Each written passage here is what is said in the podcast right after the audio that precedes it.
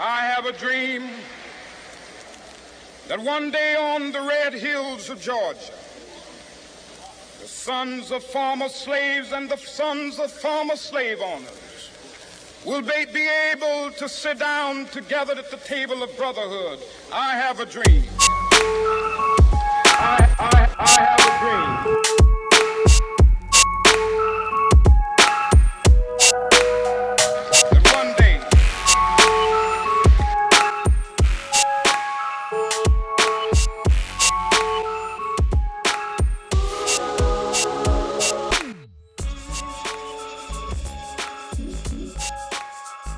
Salve, salve galera! Estamos aqui começando mais um projeto do MJ, o Morumbi Jovem.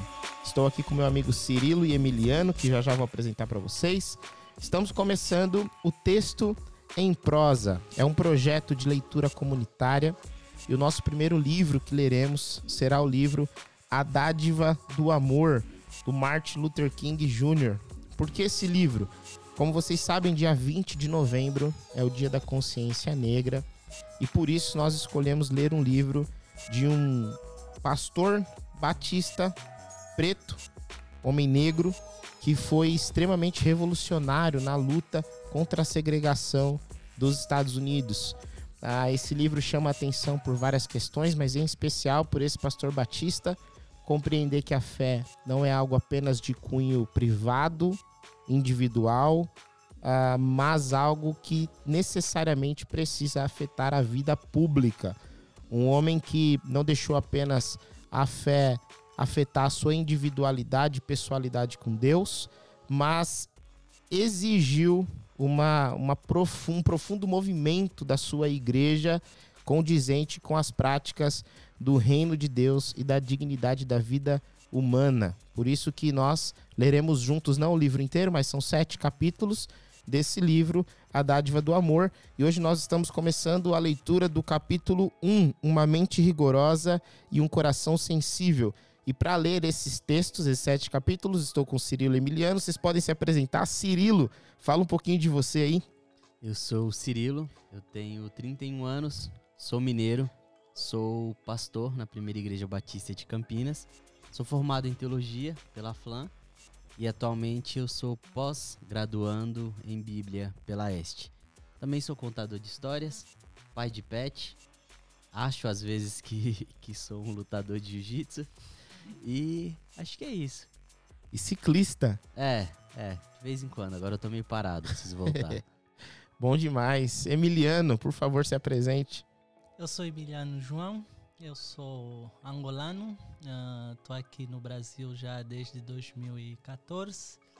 Ah, fiz aí algumas formações, a teologia incluída, e atualmente eu estou desenvolvendo o doutorado na Unicamp. né? E mais o que? Ah, futuramente pai da Dandara, ah, esposo da Yara. mas Acho que é isso só. Ainda bem que ele não falou as formações, porque senão a gente ia sair daqui amanhã. Não, é, eu sou, tipo, ah, contador, gosto de né? futebol, gosto de futebol, apaixonado por futebol. Torce pra algum time aqui? Não, no Brasil só torço pra quem me dá camisa. A gente tem que providenciar a camisa do Corinthians urgente. Você torce pra algum time, Cirilo? Eu sou cruzeirense. Cruzeirense, meu Deus do Vai, céu. ri. Quase caindo. Por né? isso essa afeição triste. Bom, vamos lá. Nesse livro, o Martin Luther King, ele faz um compilado de algumas pregações, são 16 pregações, e por isso começa sempre com um texto bíblico e a partir desse texto ele vai elaborando a sua interpretação, o seu, o seu bate-papo, a sua visão de mundo, de mudança, de transformação social a partir desse texto. E no capítulo 1, o nome desse capítulo é Uma Mente Rigorosa e um Coração Sensível. O texto é o texto de Mateus, capítulo 10, verso 16, que diz: Portanto, sede sensatos como as serpentes e inofensivos como as pombas. A principal ideia desse texto, que é um texto bastante bonito, é assim: olha, não seja ah, violento, não seja arredio, seja inocente como a pomba, mas também não seja um, um tolo, um, um sujeito que fica ali parado esperando a violência acontecer. Saiba se esquivar minimamente. é, acho que é interessante pensar esse texto e até a forma como ele abre o livro, porque é, a gente precisa entender dentro desse contexto que ele está vivendo, que é, existe uma política segregacionista nos Estados Unidos, é, no sul dos Estados Unidos, e ele está lutando contra essa política, ele está lutando contra esse preconceito, essa violência, mas ele está com uma proposta de luta muito diferente, que é uma luta que preza pela paz, que é uma luta que não vai para a violência, que é uma luta que vai para um discurso, para um apelo para uma transformação, mas de uma forma também que não, não seja uma coisa totalmente passiva. Os boicotes, as caminhadas, as manifestações, mas tudo de uma forma pacífica. Enquanto também nessa época existem outras figuras importantes nos Estados Unidos que vão já para uma luta que, que abraça, eu não sei se eu diria é, violência, mas um, no caso uma, uma defesa. Uma a gente estava conversando, é, né? é, que vai para um confronto é, não pacífico, vamos colocar assim. Então acho que esse colocar esse sermão dele ou esse texto para abrir o livro, ele já vai meio que tentar dizer assim, ó, eu tô aqui como uma pomba também. Não vou para violência. Eu sei que tem gente que tá como uma serpente, mas aqui a gente vai tentar conciliar esses dois. Eu acho interessante aqui já, de certa forma, a gente aliando um pouco ao que alguém contemporâneo do Luther King falou, que é o James Cone, né? É, esse aí que é autor da teologia negra norte-americana, ele diz é, precisamente que a igreja norte-americana, sobretudo a igreja cristã, precisava, de certa forma, dar alguma resposta ao contexto segregacionista que aí se vivia. E quando ele diz precisamos dar uma resposta, enquanto igreja é porque ele via que no entorno havia já movimentações de outros sujeitos, né? Uhum. Isso é interessante a gente pensar, né? Que o Luther King ele está inserido dentro de um contexto eh, de movimentos de revoltas, né? Então, antes de Luther King, houve vários outros sujeitos que se movimentaram, né? O, o Frederick Douglass é um dele, né? Vários sujeitos que foram se movimentando para poder exterminar a segregação norte-americana. Só porque muitos desses sujeitos não eram pessoas cristãs, né? Então estavam se movimentando não dentro de um contexto cristão, né? Aí surgia essa necessidade uh, dos cristãos se posicionarem. Né? Nós estamos falando aqui a partir de uma igreja e estamos fazendo, de certa forma, esses podcasts também como uma forma de posicionamento a não nos ensurdecermos ao que está acontecendo fora da nossa comunidade, né? Uhum. Então eu acredito que a, a, o que o esse livro aí a dádiva do amor é uma espécie de uma resposta. Só porque Uh, o interessante desse livro é que ele nos convida que essas coisas que estavam a acontecer fora estavam a ser ditas também no púlpito. Porque esse livro, inclusive, ele diz isso, né? Eu não queria que fosse lido, escrito e lido. Eu queria que fosse ouvido. Uhum. Porque o sermão é para ser ouvido. E esse livro aqui é um sermão, um sermão escrito de entre 55 a 56. E foi precisamente dentro desses movimentos do boicote ao ônibus de Montgomery, né? Então, entender esse contorno, entender esse contexto nos ajuda, enquanto igreja, também a estarmos vigilantes ao que está acontecendo no nosso entorno e nos perguntarmos o que está acontecendo no nosso entorno está a ser dito dentro das nossas igrejas. Uhum. Eu acho que a primeira coisa que o livro me convida é pensar isso. Aqui eu não sei quem é a autoria, vocês é que são os pastores, então vocês podem me falar melhor quem é a autoria, mas tem, tem, tem isso é, é, meio que já passado dentro das igrejas, que todo pastor tem que ter um jornal numa mão e uma Bíblia noutra. Eu não sei quem o autor de facto, mas eu já ouvi várias vezes e também já reproduzi várias vezes. Eu ouvi algumas também. É, mas o que, o que, o que ele tá, o que, o que o Luther King está nos mostrar com esse livro, a partir dos seus sermões, é isso que de facto todo pastor, se talvez hoje não temos muito mais a cultura de jornais, podemos dizer que todo pastor tem que ter as redes sociais de um lado uh, e a Bíblia do outro para poder relacionar Bíblia e o que está acontecendo no mundo. E ele faz muito bem isso nesse, nesses seus sermões que hoje aqui é transcrito em forma de letras, né? Acho que até antes de irmos de fato pro, pro livro é pensar assim, talvez para quem está ouvindo, pensar a segregação seja uma coisa assim muito distante, ou o que que era, do que que ele está falando, como é que isso daí funcionava, que basicamente era as pessoas negras elas têm que ter as coisas delas separadas. Então tinha o bebedor para as pessoas de cor. Aí tinha o ônibus, aí no ônibus as pessoas pretas não poderiam sentar nos lugares O das banheiro. pessoas brancas, o banheiro. Então era tipo tudo que é para as pessoas pretas ou como eles chamavam pessoas de cor tem que ser separado porque o normal ou o que é de fato é para as pessoas brancas. E aí o, o Luther King ele tá indo contra isso, assim como outros movimentos, e principalmente dizendo ou tentando eh, lutar por, por uma política, por uma, uma luta de integração, de que tanto o negro quanto o branco eles ocupem e têm os mesmos direitos. Os Estados Unidos carregam esse lema de liberdade para todos os homens, mas o fato era que na mente das pessoas, todos os homens ou todas as pessoas eram as pessoas brancas. Então, a segregação, como ele vai, vai chamar, é uma prima, é, acho que ele vai falar que é uma prima disfarçada, uma prima mascarada da escravidão. Então, é dentro desse contexto que ele profere esses sermões. Eu, uma coisa que eu acho, eu acho bem bonita é essa abertura do livro, agora, agora falando até desse texto bíblico em si, com aquilo que vocês disseram, é que essa abertura de uma mente rigorosa e um coração sensível, e ele vincular isso à ideia da astúcia da serpente, à inocência da pomba, é uma coisa que não só baseia esse discurso dele, mas toda a vida dele, né? É, o Luther King ele, ele defende o seguinte: olha, foi a partir da preguiça das nossas mentes, da ausência de rigor das nossas mentes, que nós dissemos que os negros eles são indignos. Por que, que não questionaram a ciência quando, a partir de conclusões absurdas, disseram que o negro é inferior ao- ao- aos brancos? Por que, que não questionaram a teologia quando, a partir do texto bíblico, disseram que eles são da descendência do sujeito X, Y, Z e por isso são malditos e têm que ser escravizados?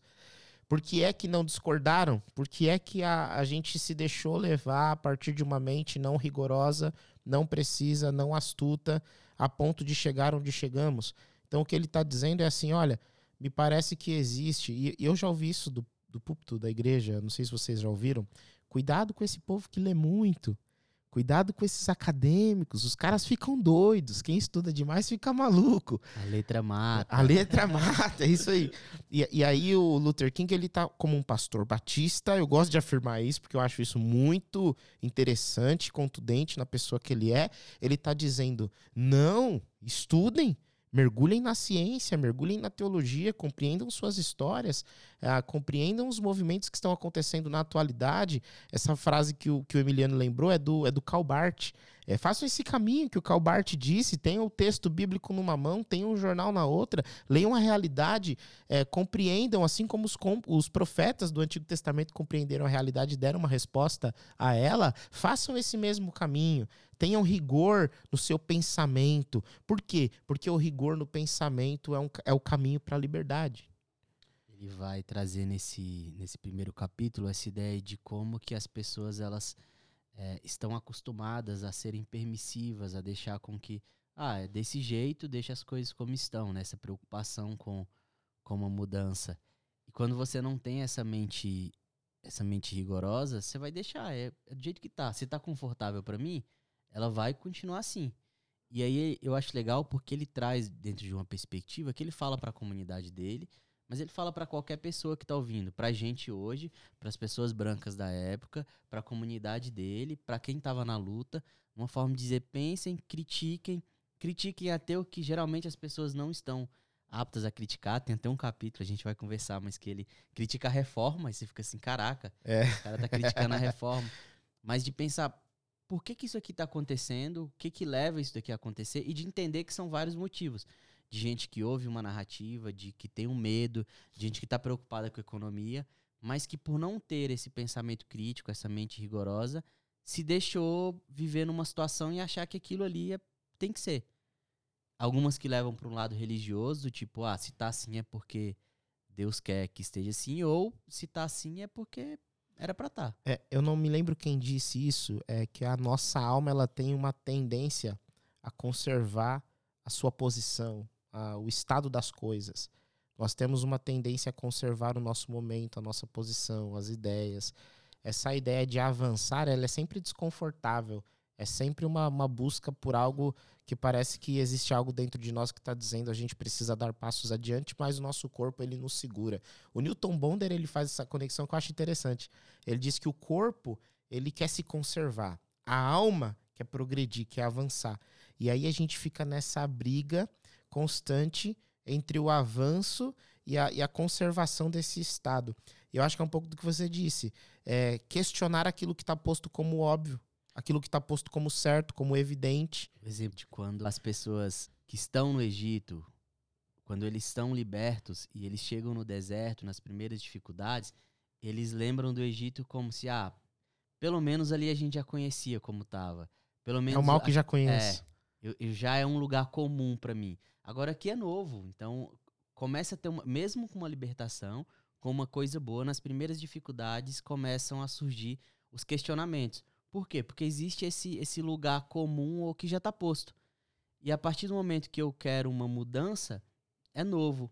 Como vai ser, o que eu vou ter que enfrentar, eu vou ter que ir para de alguma forma um confronto, seja ele na minha mente, seja ele social, existe um confronto, existe uma mudança. Eu gostei que ele deu esse exemplo, porque ele está falando assim: faltou essa mente rigorosa, inclusive para o povo que estava no Egito. De dizer assim, cara, a gente tem que ser crítico o que está acontecendo aqui, mas a gente também tem que ser crítico ao que acontecia lá. E assim, não dá para continuar lá. Existe um caminho que vai ter dificuldade aqui, uhum. mas existe uma mudança e existe um propósito. A gente consegue ver isso daqui. Mas se você não tiver essa essa mente rigorosa ou essa astúcia, da, essa prudência de uma serpente, você vai continuar preso no, no, como as coisas estão. Tem uma parte que eu fiquei assim pensando, né, que ele fala sobre a verdade, um, sobre a tese, a síntese e a antítese. Que essa é uma premissa do fazer ciência, né? E essa premissa que ele trabalha, achei muito curioso. O que ele está tentando falar em termos práticos é que a gente tem que ter uma mente, uma mente aberta e uma mente crítica o tempo todo. E temos que estar disposto a criticar, às vezes a fazer crítica da crítica. Isso eu achei muito contemporâneo. Né, a não dar nada como certo, nem dar nada como algo dado, né? que a gente tem sempre que nos monitorar. Isso passando a partir do, do pensamento até as coisas mais básicas. Né? Por que, que eu digo isso? Porque acho que cabe aqui, já que é, é a nossa primeira conversa, talvez fazermos essa definição do que é o racismo, né? Porque quando ele enfrenta essa premissa da, da ciência que ele vai tentar trabalhar aqui, o que entre outras palavras, talvez ele não chegue, pelo menos não vi ele definindo, o que ele está tentando fazer é dizer que o racismo e, o, e a, a lógica da segregação é uma lógica absurda, uma lógica ilógica. E aqui talvez entre a questão da máscara que o Cirilo aqui falou, né? Porque o racismo, ele faz parte de uma ideologia. E a ideologia é o quê? A ideologia é uma máscara do real. É falsear o real. E o que ele está dizendo é, durante muito tempo nos deram, nos convenceram, inclusive teoricamente, por meio de um cientificismo, sobretudo do século XVII, que vai ser aprimorado no século XIX, e que isso criou essa nação que nós hoje chamamos Estados Unidos da América, e em nome dessa nação a gente falseia com dispositivos legais e às vezes não legais uma problemática que tem matado o povo negro aqui. Inclusive essa problemática não está só fora da igreja, chegou também dentro da igreja. E para fazermos isso, a gente tem que começar a pensar sobre ela. Se eles construíram uma tese que hoje é comprovado que essa tese é uma ilusão, é uma falsidade, é uma máscara, é algo que não se é comprovado, factual, se hoje está comprovado isso, que a, a, a, a racialização, o racismo é um construto social que se assenta em teses que não são sólidas, precisamos então trazer uma antítese qual é essa uhum. antítese que nós estamos trazendo? É desmascarar essa prática do racismo, mas ao mesmo tempo essas antíteses às vezes estão nos levar em caminhos que está a criar outros mecanismos de opressão. E para fazer isso a gente tem que criar de certa forma nesta síntese e a partir dessa síntese a gente criar uma coisa nova e fazer de novo crítica. Então o tempo todo ele está fazendo crítica, por isso que ele vai colocar, por exemplo, a questão do humanismo, né? Ele vai falar, por exemplo, que o humanismo não foi suficiente para conter a Segunda Guerra Mundial. é que ele está saindo da Segunda Guerra Mundial, né? Uhum. Então é muito recente para ele. Nós aqui hoje Uhum. estamos em 2023. 2023, ele aqui estava em 55. A Segunda Guerra Mundial termina em 40, e- 45. 45. 45 a 55 são 10 anos.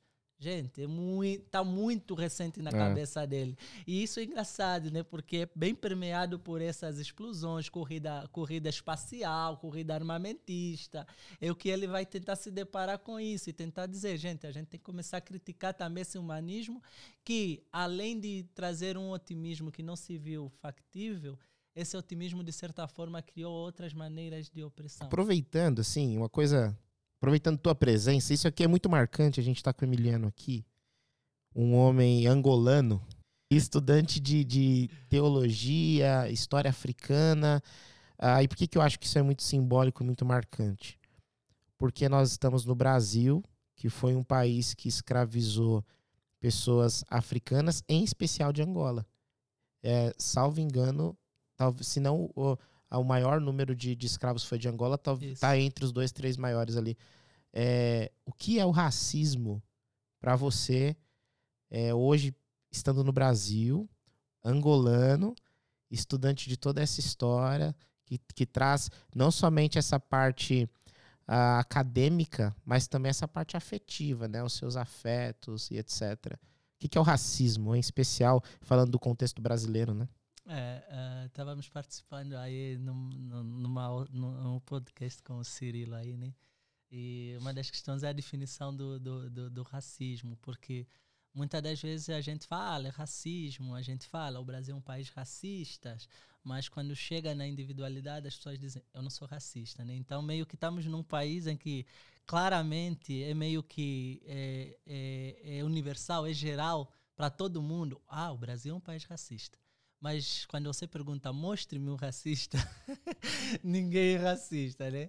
Ah, é importante colocar isso, por quê? Porque o, eh, eu acabei de definir o racismo enquanto um construto social. Quando nós Uhum. dizemos construto social, estamos dizendo que é um projeto social, é uma Uhum. construção. O racismo se dá a partir de uma construção histórica, né? O que quando falamos de que o racismo é uma construção histórica, nós estamos a falar que o racismo tem, tem o racismo tem um início, um início de uma lógica de humanidade no qual você coloca a raça enquanto demarcador de, de, de diferenciação, né? Então, ah, e quando nós geralmente pensamos, alguém pode falar, ah, tá, mas antes não tinha essa, essa premissa. Anti, ah, nós entendemos que a, a raça, enquanto divisor ou demarcador social, de diferenciação social, ela começa precisamente a partir do século XVII. Na verdade, há alguns que colocam a partir do momento que o Ocidente quis colonizar ou se aventurou, se aventurou a ir em outras localidades, continente africano, asiático, americano e por aí vai. Por quê? Porque a raça, a racialização, de certa forma, está conectado com o capital. Existe um tripé, né? Que esse tripé é raça, é, ca- é capital, religião, a ciência e a questão, e a questão da, da, da racialização enquanto o norteador de tudo isso, né? Precisava-se, de certa forma, a aumentar a economia, o capital, ganhar mais dinheiro e por aí vai. E para isso você precisava explorar outros povos e oprimir. Mas para oprimir você tinha que reduzi-los a nada. Para você reduzi-los a nada, você precisa de dispositivos que ajudam nisso, sem que você se sinta mal, de certa forma. Aí surge o quê? Aí surge a religião, né? Que nós falamos a fé. A fé enquanto parte desse tripé entre raça, capital e religião, né? Então, quando nós falamos de racialização ou de racismo aqui no Brasil, geralmente é entendido dentro dessa premissa entre racismo estrutural e racismo institucional.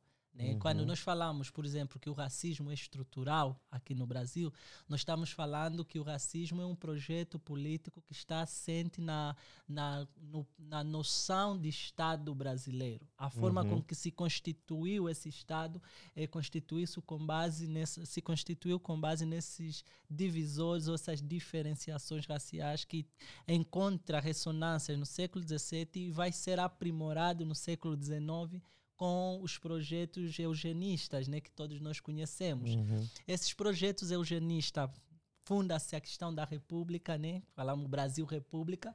Quando sai, no, no, quando entra na questão do Brasil República, com nova Constituição e tal, você não tem, não tem como, por exemplo, o caso norte-americano, aqui no caso do Martin Luther King, você não tem leis claramente criminalizando, segregam, né? segregando, não. Mas por que, Uhum. que não tem? Porque nós falamos que isso é uma, é uma racialização ou racismo à la português. O que, que significa isso?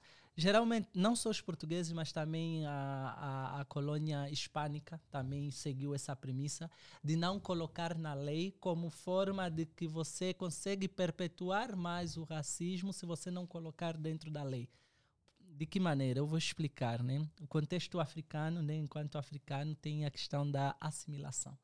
O que é o assimilacionismo? O assimilacionismo é você colocar regras, comportamentos ah, cotidianos sem a existência de uma lei precisa e fazer com que esses sujeitos reproduzam esses comportamentos em nome de uma moralidade. Né? Uhum. Isso você não tem, de certa forma, a lei estratificando ou criminalizando, mas você torna a lei abstrata. Qual é a sacada? A sacada é quanto mais a lei for abstrata, mais ela, de certa forma, se torna aplicável no cotidiano.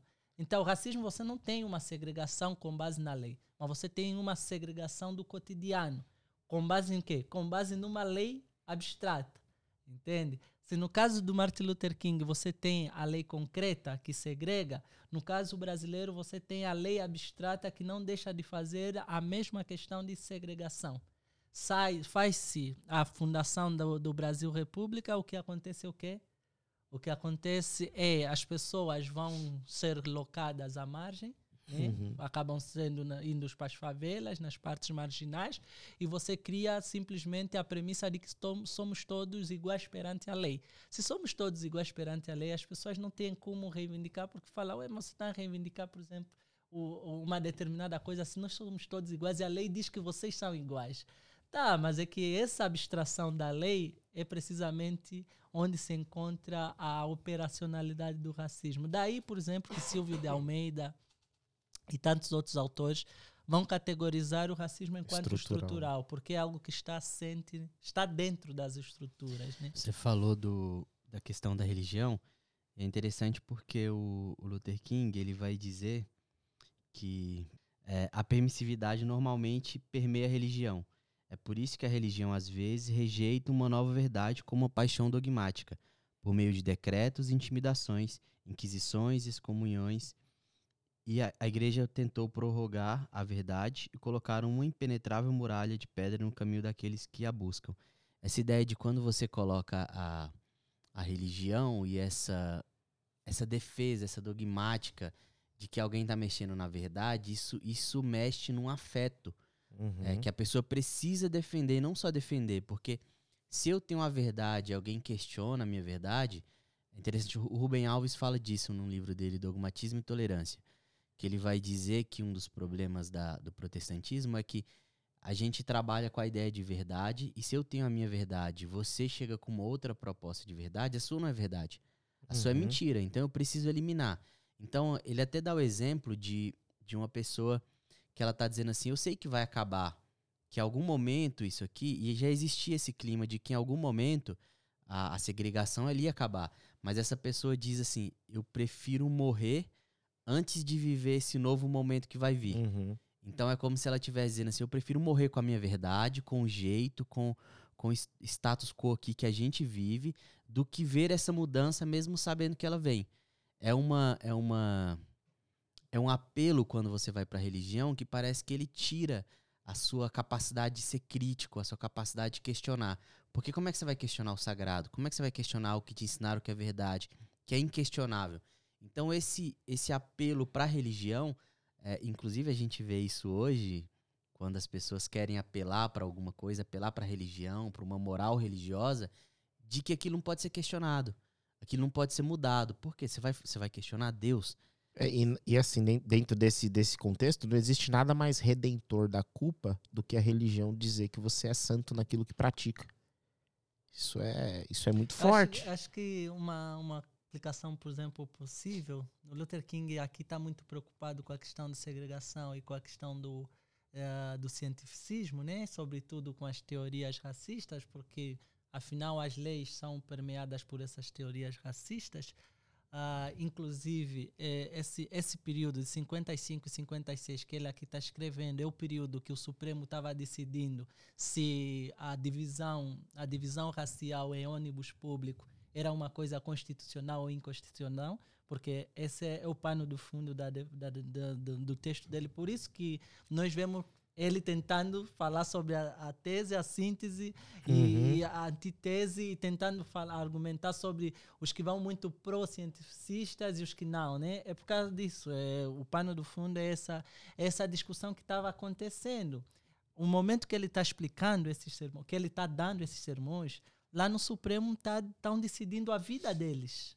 Entende? Estão decidindo se eles vão poder andar livremente, livremente nos ônibus públicos, ah, com, com outras pessoas, sem a necessidade de se levantar quando um branco entrar dentro do ônibus. Né? É, em 55 foi o momento em que a, a, a Rosa Parks, né, a que a Rosa Parks uhum. se negou levantar-se do ônibus e com isso e com isso abriu-se todo esse todo esse enredo de, de, de, de, de, uma briga entre esses grupos do movimento negro com os movimentos supremacistas brancos, e isso levou para o Supremo e eles decidiram abertamente, de certa forma, ninguém mais andar de ônibus. É que engraçado que durante muito tempo a gente pensa que eles só fizeram isso durante um dia. Foi um ano, dias. né? Foi um ano. Um gente. ano. Muito um tempo. ano fazendo isso. Se ajustando em caronas, em e andar. e, aqui entra o papel da igreja, sabe? O estar atento para o que está acontecendo no entorno. Naquela uhum. hora eu uhum. disse que eu não sabia quem disse, é porque eu estava. Eu, eu, na verdade, eu não queria fazer, dar, dar uma mancada. Eu, na minha cabeça também, eu acho que eu já ouvi isso na introdução à teologia do Karl Barth. Mas aí eu fiquei, não, pode ser que vou dar aqui uma mancada, então é melhor falar coisas. Mas eu fiquei pensando, em um ano e até hoje, muita gente pensa que foi um negócio aleatório, aconteceu em um determinado momento em que uma mulher louca da vida já estava pé da vida, saindo do trabalho muito nervosa, e alguém chega e lhe fala: Você tem que levantar. E um momento de êxtase, ela disse: Não, não me levanto. E depois, dia seguinte, ninguém foi trabalhar e acabou por aí, eles conseguiram vencer. E quando nós vamos ver no, no, no, no, a fundo, nós percebemos que não é assim. Foi um ano e a igreja ajudando nesse mecanismo. Uhum. Os, os, taxistas tiveram que baixar o valor do preço. O táxi quanto é que está aqui hoje? Acho que o táxi, uma corrida é bem caro. Hoje andamos de ônibus, ah, de Uber, precisamente porque estamos da classe. hoje, o que anda de Uber é a classe média, né? Estamos entre o ônibus e o táxi, e né? O táxi. Estamos tão fundo, nem estamos tão em cima. e, e os taxistas decidiram baixar esse preço ao preço do, do, do do, do, ônibus, fazendo o mesmo valor de ônibus para essas pessoas não pegarem os ônibus. E As... você vê essa esperteza, eu vou colocar a esperteza de uma e, serpente exato, aqui. é a esperteza.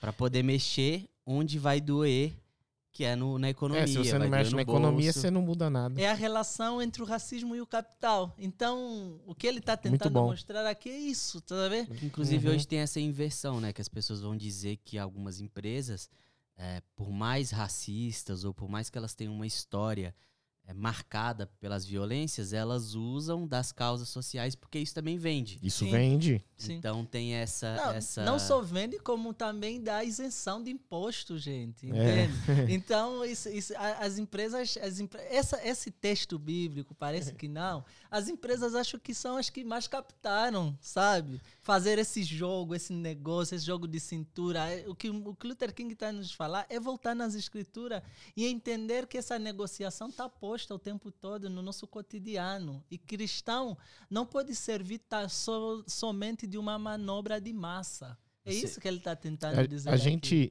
a gente, seguindo já assim para os finalmente, já para o final, porque eu tô vendo que a gente tá falando de vários assuntos, é. que a gente que tem capítulos aí é. que a gente vai ter que levantar essas bolas aí que em especial essa parte de economia e tal, que a gente vai entrar nisso.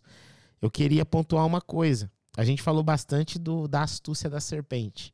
Mas só para concluir de uma maneira bem bem bonita, né? a, a essa inocência, a suavidade da pomba que Luther King insiste em ter é uma das coisas que mais que mais me impressiona.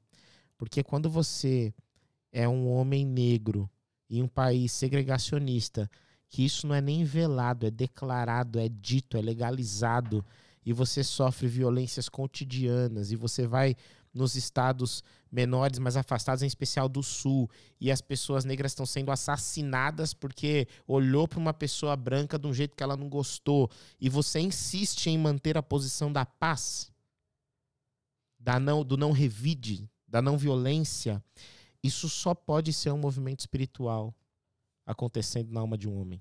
Eu, Eu não consigo enxergar outra coisa. Ele é esse exemplo de vida mesmo, né? De quem conseguiu conciliar ou é, fazer a síntese desse, dessa serpente e dessa pomba. Uhum. E ele vai dizer que quando você consegue ser é, ter uma mente rigorosa, quando você consegue saber, quando você consegue ser crítico, mas tudo isso sem um coração, sem um coração sensível, você se torna uma pessoa muito rigorosa.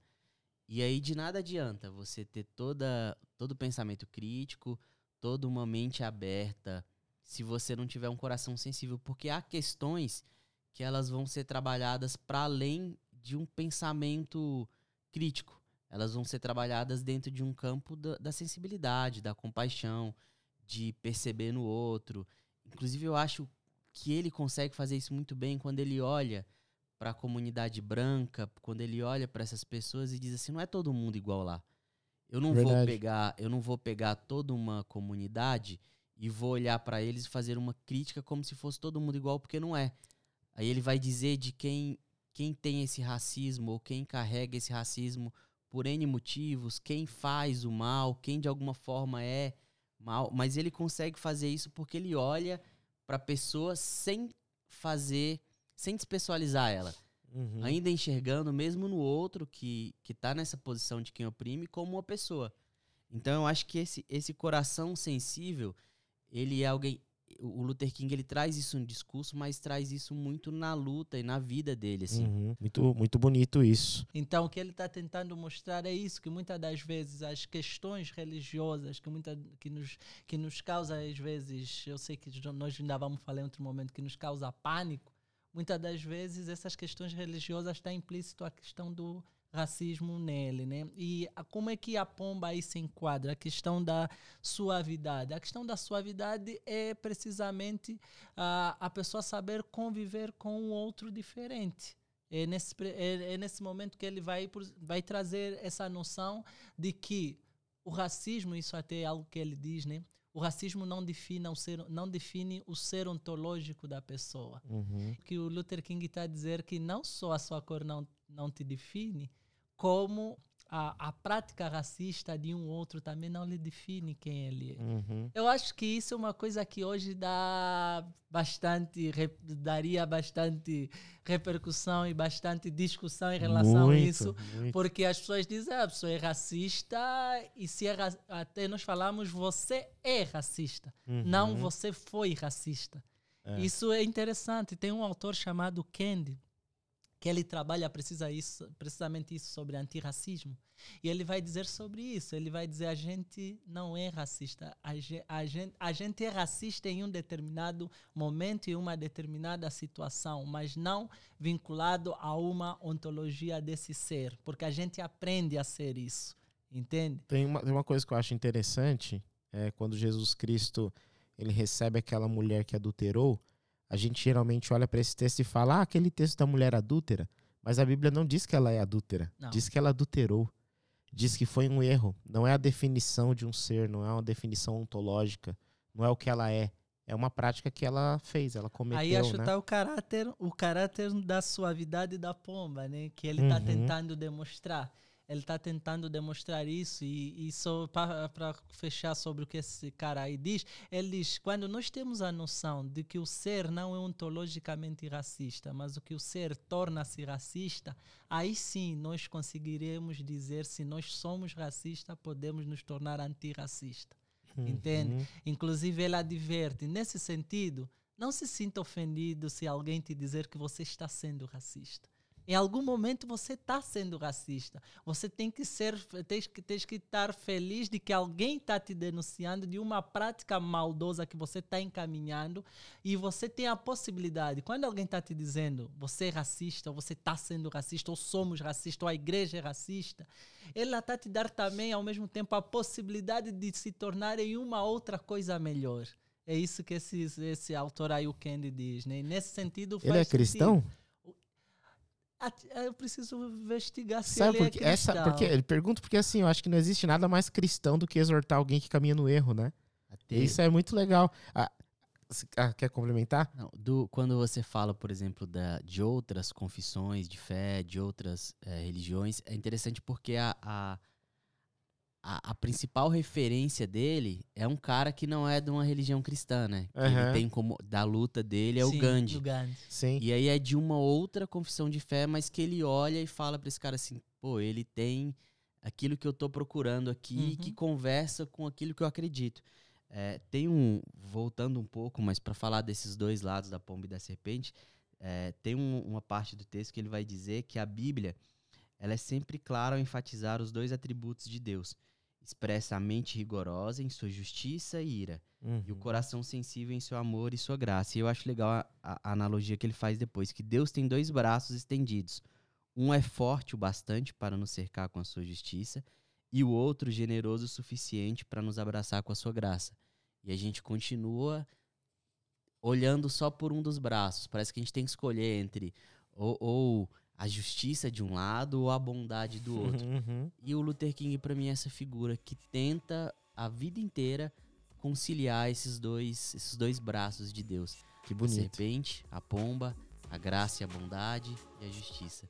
Amém. Amém. Amém. Estamos encerrando então esse primeiro episódio, que foi uma delícia, muito bom, muito bom mesmo. Então, esse foi o texto em prosa.